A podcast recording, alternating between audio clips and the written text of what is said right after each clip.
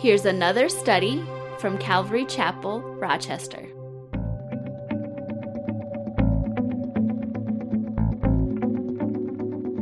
Picking it up back in chapter 20, verse 1, and Abraham journeyed from there to the south and dwelt between Kadesh and Shur and stayed in Gerar. Now Abraham said of Sarah his wife, She is my sister. And Abimelech king of Gerar sent and took Sarah. You know, when we read this chapter, it's kind of like, why is this in here? It seems like kind of a bummer chapter, but you know what? I'm thankful that chapter 20 is in the Bible, is included in the Bible. Because if you read Abraham's life or you read about Abraham throughout the Bible, first of all, he's known as someone who's totally obedient to the Lord, right? In Hebrews 11:8 it says, "By faith Abraham obeyed when he was called to go out to the place which he would receive as an inheritance, and he went out not knowing where he was going. I mean, can you imagine God saying, Pack up your family and move? And you'd be like, Okay, where? Uh, I'll tell you when you get there. I mean, that's that takes a lot of obedience. Um, so Abraham was known for his great obedience. He's also known for his great faith. Galatians 3 9 says, So then those who are of faith are blessed with believing Abraham. That's his title, Believing Abraham. Not only that, but he's called a friend of God, right? In Isaiah 41, verse 8, But you, Israel, are my servant, Jacob, whom I have chosen, the, the descendants of Abraham, my friend. So when you look at the qualifications of the descriptions of Abraham, man, it's like, wow, what a guy. Um, but here in chapter 20, we see what each one of us, if we were to be honest with each other, are familiar with in our own lives, and that's the weakness of our flesh and the ease of falling back into old patterns of sin. I see it in my life. You probably see it in your life. We see it here in Abraham's life as well. So that encourages me because it's like, you know, we put Abraham on this pedestal, but you know what? He's a, he was a man just like, well, like us men, or, you know, a human, I should say, because we're not all men sitting in this room here. Um, if you recall, a few chapters ago, Abraham had lied about Sarah uh, many years ago when they went down to Egypt and Abraham was rebuked then. And I can imagine he probably learned a very valuable lesson in trusting God and not fearing man at that time. But here, again, we see that same pattern of deceit repeated again. And what's the motivation? Well, it's because of fear. Abraham's fearing. He's fearing that the king of Gerar would take Sarah into his harem and kill Abraham, her husband. And you know what? His fear was not unfounded because Abimelech did exactly that. He took Sarah, um, this 89 year old babe, into his harem. I, I, say that facetiously, but Sarah is 89 years old at this point, so it's, it's an amazing thing. Well, Gerar uh, would later on become Philistine territory, and Abimelech it's kind of like a title, like president. It's not a name of a person, but it's a title, um, like you know, President Trump. His first name isn't president; his name is Donald, right? So, so Abimelech was a title, um, not a name. And so Abraham, you know, he's not in Egypt. Remember, he went down to Egypt before he wasn't supposed to go down. He went out into, didn't go to Egypt. Um, he's this is not the pharaoh. It's a different person altogether. So it's a different environment a different time but you know what? It's the same fear. It's exact same fear. And abraham responds in the fear in the same way rather than by faith. You know if if this chapter were not in here i'd feel like there's no hope for me. Because i'll be honest with you i'm not always a man of great faith I remember when I got that news about a year ago, man, I was freaking out there. And I'm, I'm here in Washington. What can I do? You know, and, and I didn't have, well, God's going to take care of it. I was, I was not a man of great faith. I was sweating bullets at that point. Um, I'm not always obedient. There are times when I, I do something and then later on I go, oh, Lord, I'm, I'm so sorry I didn't, I did that. Or, or I'm so sorry I didn't do what you've been telling me to do. And, you know, sometimes I revert back to old patterns of behavior. So I'm thankful that this chapter's in here. But you know, this chapter is more about God's grace than it is about Abraham's faith, this chapter. So let's continue on here. Verse 3. But God came to Abimelech in a dream by night and said to him, Indeed, you are a dead man, because of the woman whom you have taken, for she is a man's wife. But Abimelech had not come near her, and he said, Lord, will you slay a righteous nation also? Did he not say to me, She is my sister, and she, even she herself, he is my brother? In the integrity of my heart and innocence of my hands, I have done this. Listen, Abimelech is not a follower of Jehovah, okay? He's a pagan king. And yet the Lord reveals himself to Abimelech in this dream on behalf of Abraham and Sarah. It's going to happen over and over in the Bible. Later on, God's going to speak to Pharaoh in a dream, and it'll be on behalf of, of Joseph. Even later on, beyond that, uh, God's going to speak to Nebuchadnezzar uh, in a dream, again, on behalf of, of Daniel. Um, and I don't know if you've heard about this, but you know there are many Muslims who are coming to faith in the Lord through dreams. They've been having dreams of Jesus, Jesus appearing to them in dreams. And so this is just a fascinating thing. So here Abimelech has this dream, and God basically informs Abimelech he's a dead man. I'd like God to tell you that you're a dead man. Um, why? Because he's taken Sarah um, to be in his harem, to be his wife, and she's actually married to Abraham. And Abimelech responds to God in this dream and basically said, I had no idea she was married. In fact, they told me they were, you know, brother and sister. And he says this In the integrity of my heart and the innocence of my hands, I have done this. By the way, this is a, occurring in a dream, right? Verse 6 And God said to him in a dream, Yes, I know that you did this in the integrity of your heart, for I also withheld you from sinning against me. Therefore, I did not let you touch her. Now therefore restore the man's wife, for he is a prophet, and he will pray for you, and you shall live. But if you did if you do not restore her, know that you shall surely die, you and all who are yours. Man, you know, Abraham didn't need to lie, did he? He didn't need to. God would have protected him. Remember, God had promised Abraham and Sarah that they'd have a child. What they probably didn't realize or probably didn't remember is that the Messiah would descend from them. And so God's not going to allow Abimelech or Pharaoh or anyone else to thwart his will from being accomplished, of, of the Messiah being born through uh, Abraham and Sarah. And so he, they didn't, he didn't need to lie. God would have took care of him. So then God tells Abimelech, Abimelech in his dream to restore Sarah to Abraham. And he says, and, and to ask Abraham to pray for him. And then he says, because Abraham is a prophet.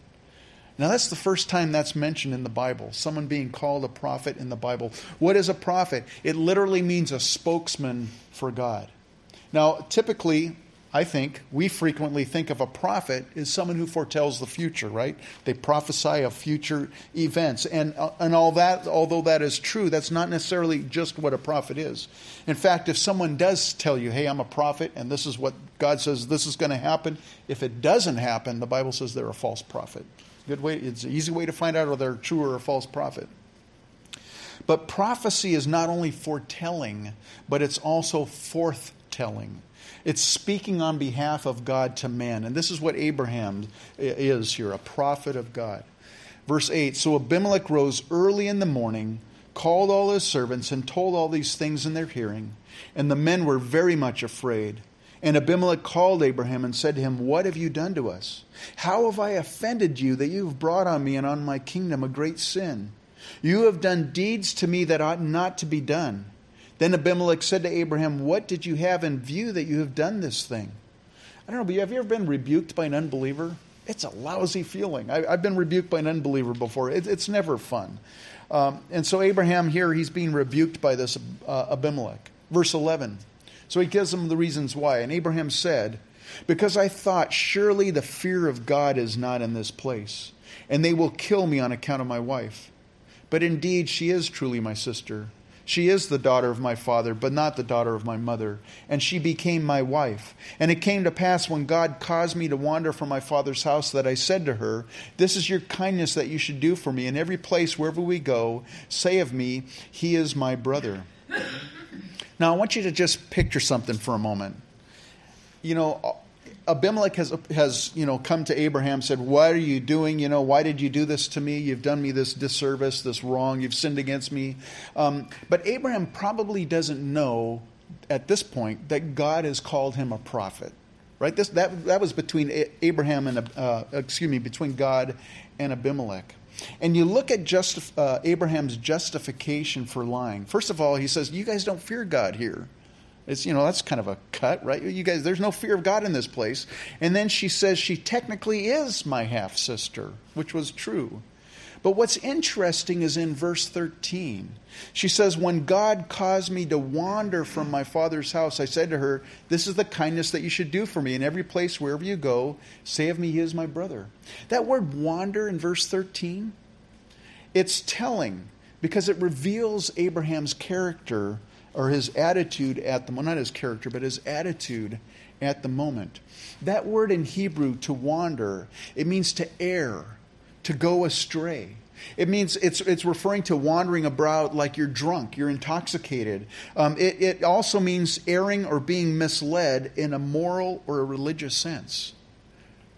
This is what Abraham's saying. This is his attitude right now. He says, God caused me to err, to wander about. I mean, look at his attitude. It stinks right now.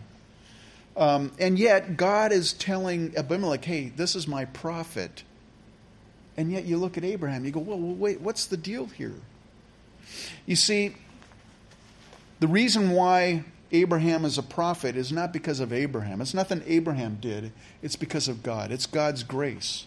Paul says in Romans 11, the gifts and the calling of God are irrevocable. Um, Abraham's attitude, it stinks right now, right? But that doesn't change God's call on his life. You know, the Bible tells us that you and I, we're, believe, or we're believers, that we're saints, right? We're saints in Christ Jesus. Now, I don't know about you, but sometimes I don't feel like a saint. In fact, sometimes I don't act or even talk like a saint. But that doesn't change the fact that I'm a saint. If you're a born again believer in Jesus Christ, you are a saint. Why? Because it's not based on us, it's based on God's grace. The Bible says, even if we're unfaithful, he remains faithful because he can't deny himself. So we see this Abraham, he's got this stinking attitude right now about God, and yet God calls him a prophet because it's all based on God's grace. Verse 14 Then Abimelech took sheep, oxen, male and female servants, and gave them to Abraham. And he restored Sarah his wife to him. And Abimelech said, See, my land is before you, dwell where it pleases you. Then to Sarah he said, Behold, I have given your brother a thousand pieces of silver. Indeed, this vindicates you before all who are with you and before everybody. Thus she was rebuked. So Abraham prayed to God, and God healed Abimelech, his wife, and his female servants. Then they bore children. So this time, both Abraham and this time also Sarah, they're rebuked by an unbeliever. So that's chapter 20. Kind of a, like, wow, that's kind of a, a bummer chapter. But let's get to chapter 21, verse 1. And the Lord visited Sarah as he had said, and the Lord did for Sarah as he had spoken. For Sarah conceived and bore Abraham a son in his old age at the set time of which God had spoken to him. What a contrast between chapters 20 and chapters 21. Here in chapter 20, 21, excuse me, God is faithful to his promise to Abraham and Sarah that they would have a child. It says the Lord visited Sarah as he had said. The Lord did for Sarah as he had spoken if you look back at chapter 20, Abraham, he said things, right? He gave his word, but what was it? It was a half truth. Um, it was meant to deceive. And under scrutiny, when Abimelech finally confronted him, the truth then was revealed. Yeah, she really is my sister, but, you know, yeah, I was deceiving you, basically, is what's going on there. Chapter 20. But we get to chapter 21. So, chapter 20 is Abraham's word, half truth meant to deceive. Under scrutiny, finally, the truth's revealed. In chapter 21, it's God's word. Man, it's all true. Things happen just as he said. Listen, Abraham's 100 years old when Isaac is born, Sarah's 90. God didn't, uh, they didn't have a child figuratively. It wasn't like, well, yeah, you know, I said you were going to have a child, but, you know, really there was just going to be this person in your life that you'd consider them a child. You know, it wasn't. They literally had a child, just as God had said.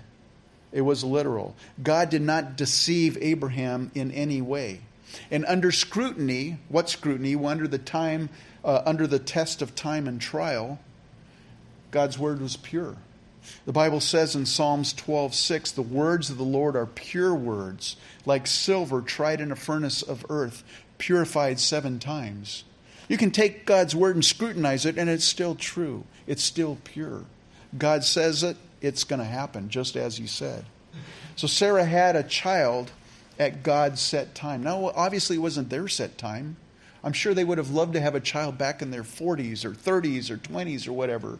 And yet, God, and His set time, gave them a child. It says, For Sarah conceived and bore Abraham a son in his old age at the set time of God, of which God had spoken to him. Again, Sarah's 90 years old. Uh, Abraham's 100 years old. You know what the writer of Hebrews tells us in chapter 11, verse 11? It says, By faith, Sarah herself also received strength to conceive seed, and she bore a child when she was past the age because she judged him faithful who had promised. Not only was the conception and delivery, uh, uh the, not only was the conception a miraculous thing, but it was a work of God, but the delivery, God gave her the strength to have the baby. Verse 3 and Abraham called the name of his son who was born to him, whom Sarah bore to him, Isaac. Remember, they were told, You shall name your son Isaac. It means he laughs. And of course, remember when, when they received the news, uh, first of all, Sarah laughed, but her laugh was kind of like incredulity, like, yeah, right, it's going to happen. Um, Abraham's laugh was more like, wow, awesome, I can't believe it, it's going to happen. You know, there's a little bit of a difference there. And so God says, You're going to name your son Laughter, or he laughs. It's a reminder to them. Look at back in chapter 20. What was the key word? Well, if you could pick a key word for chapter 20, I think the key word would be fear. Right? Everything was motivated by fear in chapter 20. What's taking place in chapter 21? Man, laughter, joy. Verse 4. Then Abraham circumcised his son Isaac when he was eight days old, as God had commanded him. Why the eighth day? Well, um, we know physically that the blood clotting agent prothrombin is at its highest level in an infant on the eighth day. So that's actually the safest and the earliest day to circumcise an infant. So medically, it was the right time, but that was what God chose. It's, like, it's almost like God knew that that would be a good time to do it, but you know, obviously He did. I like what Matthew Henry says. So God had kept time in performing the promise, and there Abraham, therefore Abraham must keep time in obeying the precept. It's like, okay, God fulfilled his thing. Now, now they should circumcise Isaac, which they did. Verse 5 Now Abraham was 100 years old when his son Isaac was born to him. And Sarah said, God has made me laugh, and all who hear will laugh with me. She also said, Who would have said to Abraham that Sarah would nurse children? For I have borne a son in his old age. Sarah's just blown away. God's made me laugh, and all who hear me are going to laugh with me. In other words, she's not going to keep silent about this. You know, I love it when you guys share what God's doing in your life. I can imagine Sarah's like that. She is just so full of joy and laughter. Anybody who hears me, they're going to rejoice. And so I want to encourage you, man, share what God's doing in your life. Share it with not only with believers, because she didn't know who's believers and unbelievers in this airport. She was just, I'm just, God's so good to me. And she started singing again and stuff. So awesome. Laughter. Verse 8 So the child grew and was weaned. And Abraham made a great feast on the same day that Isaac was weaned. And Sarah, the son of Hagar the Egyptian, whom she had borne to Abraham, scoffing. Sarah saw the son of, excuse me, Sarah saw the son of Hagar the Egyptian, whom she had borne to Abraham, scoffing. Therefore she said to Abraham, Cast out this bondwoman and her son, for the son of this bondwoman shall not be heir with my son, namely with Isaac. And the matter was very displeasing in Abraham's sight because of his son. Why was it displeasing? Well, obviously, Abraham loved his firstborn son, Ishmael. Obviously, he loved him. I mean, it's his son, right? Um, Henry Morris uh, writes this according to the Nuzi tablets, and I, I, had to look it up what they are, but they're these tablets that were discovered in northern Iraq, and they're dating back to the time of Abraham. And they have all these uh, rules, etiquette, and cultural things. And according to these tablets, it was expected of a man to provide support for a surrogate wife and her children, even if the true wife should later be able to have a child of her own. The latter, which would be the, the one born of the true wife, would legally be the heir, but the former, the one who was born of the surrogate, would still be considered family. So they even had rules about, hey, you, you can't just, you have to take care of your children, even if they're from a surrogate. And so this would have been, what, what Sarah is saying, it would have been culturally unacceptable. So not only is there this love, I mean, it's his, it's his son, but it's also, it was culturally unacceptable to just kick them out like that. Verse 12. But God said to Abraham, Do not let it be displeasing in your sight because of the lad or because of your bondwoman. Whatever Sarah has said to you, listen to her voice. For in Isaac your seed should be, shall be called. Yet I will also make a nation of the son of the bondwoman, because he is your seed. So Abraham rose early in the morning and took bread and a skin of water, and putting it on her shoulder, he gave it to, and the boy to Hagar and sent her away. Then she departed and wandered in the wilderness of Beersheba. I don't know if you can imagine this. Maybe if you've sent your children off to college, or, or maybe you had a child that lived in your home and, and then they, they got married and, and then you, you know that was the first time you sent them out. Um, can you imagine sending your kids off like in kind of a final type of thing? You know that they're probably not going to come back again, you know, not to live in your roof, in your home. Sending them away with like a sack lunch. Here you go. Here's some water and some bread and enjoy your life uh, it's kind of what scriptures implies here that Abraham did. I mean, listen, Abraham had flocks and herds and servants and slaves. He could have set up Ishmael pretty good. You know, here's a hundred camels and here's a here's a year supply of food and here's this and he gives him a skin of water and some bread and says, "See ya." That sounds really harsh, doesn't it? Listen, I think Abraham at this point is starting to learn that God's faithful to his word. God had a plan and a purpose for Ishmael and Hagar also. And I think Abraham's starting to understand this, and, he, and Abraham is starting to trust God. And now he's giving Hagar and Ishmael an opportunity to trust God also and to see his faithfulness. You know, as parents, because I'm a parent, I'm a grandparent, um, sometimes you know, we want to we want to provide everything for our children. We want to we want to be there for them. We want to, you know, if they're if they're even when they're grown. Sometimes when I know my grown children are suffering or struggling, man, it's like, man, I, I want to do everything I can to help them. Why? Because I love them so much. I don't want to see them be without or anything like that. But, you know, I wonder sometimes if maybe we're not doing as good of a thing as we should be because we're not allowing them to learn to trust the Lord, to see God's faithfulness to them. You know, mommy and daddy are going to take care of us. And, and I'm a parent. I, I get it, man. It's, it's, a, it's a tough thing to do. But I think sometimes maybe it's a good thing to allow our children, and certainly in, in the home, allow them to pray for things. Allow them to see God answer prayers. In their, rather than, I'm going to just, every time they want something, I'm going to, I'm going to give it to them because, you know, I'm their dad, you know, or I'm their mom. I'm, allow them to learn, develop that in your children to seek the Lord and to trust Him. Because God has a plan and a purpose for them as well as for us, and God's faithful. Well, anyways, I think that is what Abraham's doing here. Scripture doesn't lay it out and say that's what he did, but I'm guessing that's what happened. Well, not much water, not much bread. Look at verse 15. And the water in the skin was used up, and she placed the boy under one of the shrubs. Then she went and sat down across from him at a distance of a bowshot. For she said to herself, Let me not see the death of the boy. So she sat opposite him and lifted her voice and wept. And God heard the voice of the lad. Then the angel of God called to Hagar out of heaven and said to her, What ails you, Hagar? Fear not, for God has heard the voice of the lad where he is. Arise, lift up the lad, and hold him with your hand, for I will make him a great nation. Then God opened her eyes, and she saw a well of water, and she went and filled the skin with water and gave the lad a drink. So God was with the lad, and he grew and dwelt in the wilderness and became an archer.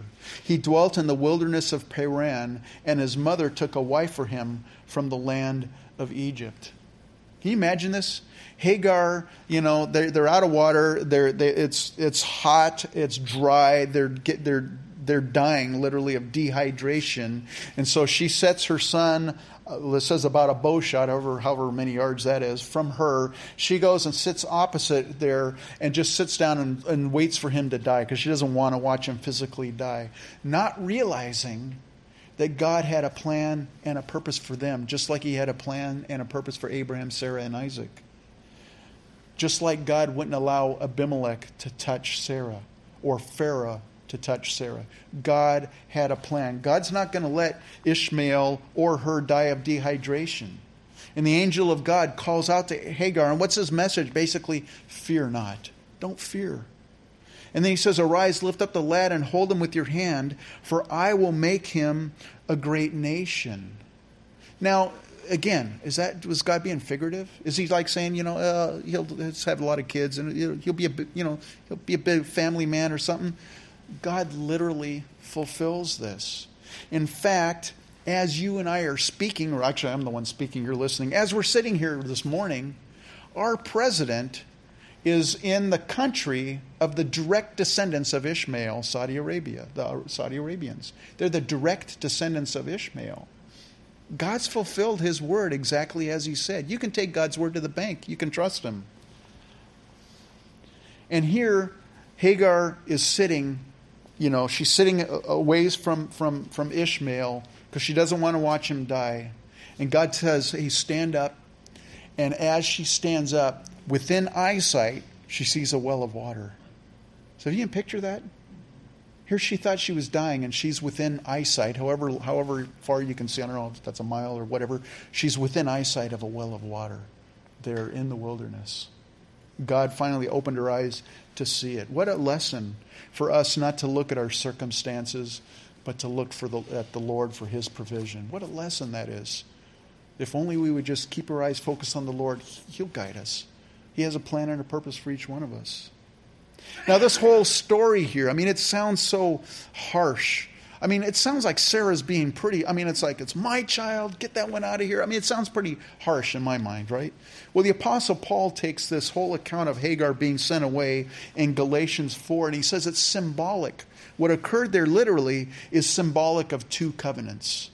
He says in Galatians 4 that the son of the bondwoman, Ishmael, is a picture of the old covenant of the law the, you know, the law of works. You do this to earn your own righteousness. And being, you can't earn your own righteousness, so you're a slave to it because you'll never, you'll never be free from it. You'll always be in bondage to the law because through the law we can never earn our own righteousness. And so the son of the bondwoman, it's a picture of the law. It's a picture of, of, of trying to earn our own righteousness through the works of the flesh. Excuse me. The son of the free woman, however, is a picture of the new covenant of faith through faith in Christ Jesus, right? Our righteousness is through grace by faith. It, it, we're free from the bondage of the law when we're in Christ Jesus. You, and, you know, the Bible teaches us we can't inherit the kingdom of God through that old covenant of the law of works. It's only by faith through the Spirit. And so here, this picture, you know, you have to cast out the son of the bondwoman. You know, the application, I think, especially for us as believers, you know, uh, it, it, applies to our flesh and the spirit, right?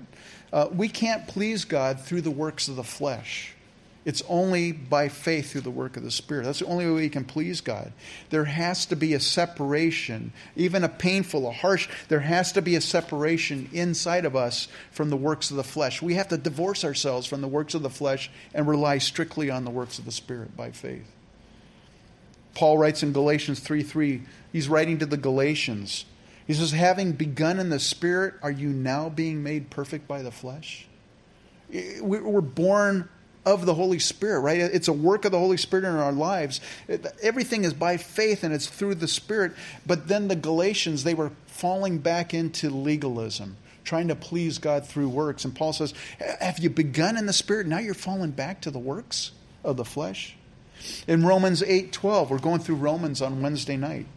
In Romans 8:12 it says, "Therefore, brethren, we are debtors not to live to the flesh, to live according to the flesh, for if you live according to the flesh, you will die. For, but if by the Spirit you put to death the deeds of the body, you will live. In Galatians 5, verse 16, he says, I say then, walk in the Spirit, and you shall not fulfill the lust of the flesh. For the, lust, uh, for the flesh lusts against the Spirit, and the Spirit against the flesh. And these are contrary to one another, so that you do not do the things that you wish. But if you're led by the Spirit, you're not under the law. Remember, it was Ishmael that was mocking Isaac the son of the bondwoman, the picture of the flesh, was mocking the picture of the faith. You know, it, it, the flesh lusts against the spirit. There, there's a, you, you know, as Christians, sometimes we try to, to balance that. You can't. You can't walk in the flesh. You have to walk in the spirit. They're contrary to one another.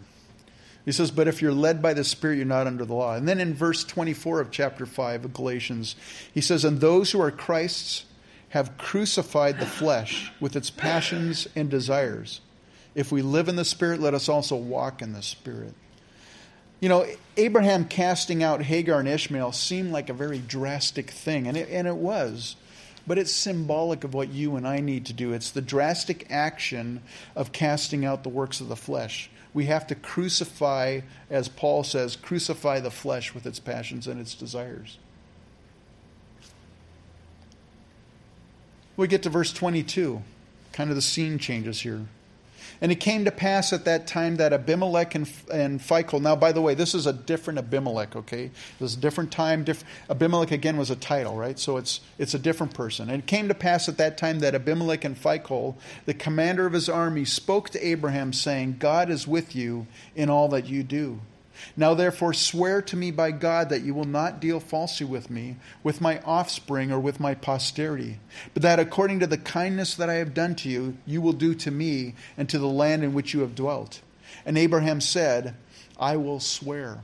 Listen, Abraham's growing in faith and obedience to the Lord, and it's starting to show to the people around him his heathen neighbors are seeing a difference in him. Hey, we're noticing that God's with you in all that you do. And maybe as a result of that, Abimelech is becoming a little fearful. You know, God's blessing him so much, you know, maybe maybe he's going to attack me or so. So he says to him, "Swear to me by God that you won't deal falsely with me and with my offspring or with my posterity, but that according to the kindness that I have done to you, you will do to me and to, and to the land in which you have dwelt." And I can imagine as Abraham's sitting here and he's hearing Abimelech saying this, don't deal falsely with me. He's probably like, it's all coming back, you know. The Lord, the Bible says when we confess our sins, you know, we're forgiven. And as far as the east is from the west, so far he's removed our, our sins from us, our transgressions from us. God doesn't remember our sins, but sometimes I remember what I did before. You know, it comes up and I remember. And I, am thinking Abraham's probably thinking about the last time that he dealt falsely with a different Abimelech. And so this guy comes and says, Don't deal falsely with me. And Abraham, I think he's learned his lesson because we don't read of him doing it anymore. He says, Okay, I'll swear, I won't. He makes this agreement with Abimelech. But then in verse 25, it says, Then Abraham rebuked Abimelech because of a well of water which Abimelech's servants had seized. And Abimelech said, I do not know who has done this thing. You did not tell me, nor had I heard of it until today. So Abraham took sheep and oxen and gave them to Abimelech, and the two of them made a covenant. And Abraham set seven ewe lambs in the flock by themselves of the flock by themselves. Then Abimelech asked Abraham, What is the meaning of these seven ewe lambs which you have set by themselves? And he said, You will take these seven ewe lambs from my hand that they may be my witness that I have dug this well. Therefore he called that place Beersheba, because of the two of them swore an oath there. I want to read you a couple of Proverbs. Proverbs 17, verse 10 says, Rebuke is more effective for a wise man than a hundred blows on a fool. Proverbs 25, verse 9 says, Debate your case with your neighbor and do not disclose the secret to another, lest he who hears it expose your shame and your reputation be ruined. One more Proverbs 27, verse 5. Open rebuke is better than love carefully concealed. Faithful are the wounds of a friend, but the kisses of an enemy are deceitful. All these dealing with if you have a dispute with somebody. Jesus in Matthew 18, verse 15 says, Moreover, if your brother sins against you, go and tell him his fault between you and him alone. If he hears you, you have gained your brother. See, Abimelech and Abraham, they're joining into this covenant, right? They're, they're going to make this agreement, this, this treaty of peace between them. And before Abraham can really finalize it, there's something he needs to clear up. What? Well, Abimelech's servants, they took a well of water. They, they confiscated it or they, they kept Abraham and his servants from using it. Now, in a desert climate, a well, it, it, was valuable property, right? I mean, water, you don't get it everywhere. So it was a valuable thing. And so Abraham, he says, Hey, uh, uh, I, I want to clear this up with you. And, and, he, and, he, and he talks to Abimelech. Well, what is, it turns out Abimelech wasn't even aware of it. It was his servants. He didn't know that his servants did that. Now, by dealing with this up front and right away, Abraham, for on his part, he's prevented a root of bitterness from springing up in his own heart. But it also makes that that that covenant just that much more true and, and, and honest between the two of them. He can truly enter into an agreement with Abimelech. And, you know, that's a lesson I think for us in our own relationships. You know, sometimes we, you know, we just think someone feels this way and we don't say it and we never address it and, and then our hearts can grow bitter or there could be a strain in a relationship. Things will be so much better if we would just follow what the Bible says and what Jesus says. And, and again, not propagate it to the, to the world. Hey, guess what this person did? But go to them privately and say, you know what, you've offended me. You, you did this and, and, you know, it hurts or you wronged me. And, and, and so what a lesson that is. And Abraham does this thing. And now he can enter into this covenant with a clear heart. He's complete. He, he's, it's, it's done. It's over with. What a simple thing. If we would just do that. You know, sometimes, you know, uh, pastoring this church, sometimes people, they get offended or whatever happens and they leave. And they, they never deal with it. And, and maybe it's something maybe it was a misunderstanding or something. They never address it. They just, they're out of here. And, and what happens? Well, you know, I, I don't know what happens with them, but from their standpoint, yeah, there's probably some bitterness there. There's, if they had just come and let's let's talk about it. Let's maybe maybe there's some misunderstandings that we can we can straighten it out. And you know, it's easy to do that. I don't like confrontation. I don't know about you. I hate confrontation. So my tendency, my flesh wants to just back away. But this, but the word says, no, you're, you're, you're to come to one another in honesty and in love and, and deal with these things in the open. So Abraham does this thing. Verse 32. Thus they made a covenant at Beersheba. So Abimelech rose with Phicol, the commander of his army, and they returned to the land of the Philistines. Then Abraham planted a tamarisk tree in Beersheba, and there called on the name of the Lord, the everlasting God. And Abraham stayed in the land of the Philistines many days. So Abraham, he resolves this dispute over this well that Abraham dug. He makes this treaty with Abimelech and Abimelech and Phicol, they leave in peace. Man, it's done. They, they've, they've got this, this treaty, so to speak, going on. And Abraham plants a tamarisk tree. Now, did he plant it as a memorial or maybe just as a shade tree? It, the Bible doesn't really tell us. But it says there he calls on the name of the Lord, the everlasting God. So, you know, the, all this stuff has happened. What does Abraham do? It's kind of true to his character. He worships the Lord. He worships the Lord, the everlasting God. He's probably reflecting back, man, God's been faithful to his promise regarding Isaac. He's also been faithful to another promise. In Genesis 12, 2, God told Abraham, He says, I will make you a great nation, I will bless you, and make your name great, and you shall be a blessing. Remember what Abimelech said to him? Man, I see that God is with you in all that you do. And I think Abraham is just looking back, and, and maybe he's realizing that his attitude was stinking and yet God's blessing him, and he's just like, God, thank you for allowing my life to have an influence on somebody else. Thank you. What, what a thing to, for, you know, that, that should be our prayers this morning or this coming week. Lord, let my life be a blessing to someone else. Let me encourage someone else. Let me let me let my light shine so that people see that there's something different about me that would draw them to the Lord. I, think of that lady in, in, the in the in the airport, and I kept thinking, Lord, I wish I was as bubbly and singing all the time like that. I I don't. I'm not quite. You know, there's, there's a little personality there too, right? But still, I want my life to have an impact on the world around me, and and I so I think that's what Abraham's doing. You're just Lord, I bless your everlasting. Your everlasting. I mean, your promises are true. What you say you're going to do, you're faithful and, and then just thanking the Lord for fulfilling his promises, that he is doing a work in Abraham. Abraham is, uh, he has a reputation. Of course, it's not, you know, he wants to have a reputation, but he wants to glorify the Lord God, and it's happening. And he's being a blessing to those around him. What a, what a good thing. Why don't you stand and let's go, Lord, in prayer. Heavenly Father, we come to you this morning, and Lord, we pray uh, Lord, just as Abraham was rejoicing over what you're doing in their life, in his life, Lord, Lord, we just ask that you would take our lives, Lord, and that, Lord, our lives would be a blessing to those around us, Lord, that we would be an encouragement, Lord, that people that would see us, Lord, would see you in us. Lord, that we would have that joy that Sarah and Abraham had, Lord, the laughter, the, the joy of the Lord, Lord, that that would, would be just, would just flow out of us and that we couldn't contain it, Lord.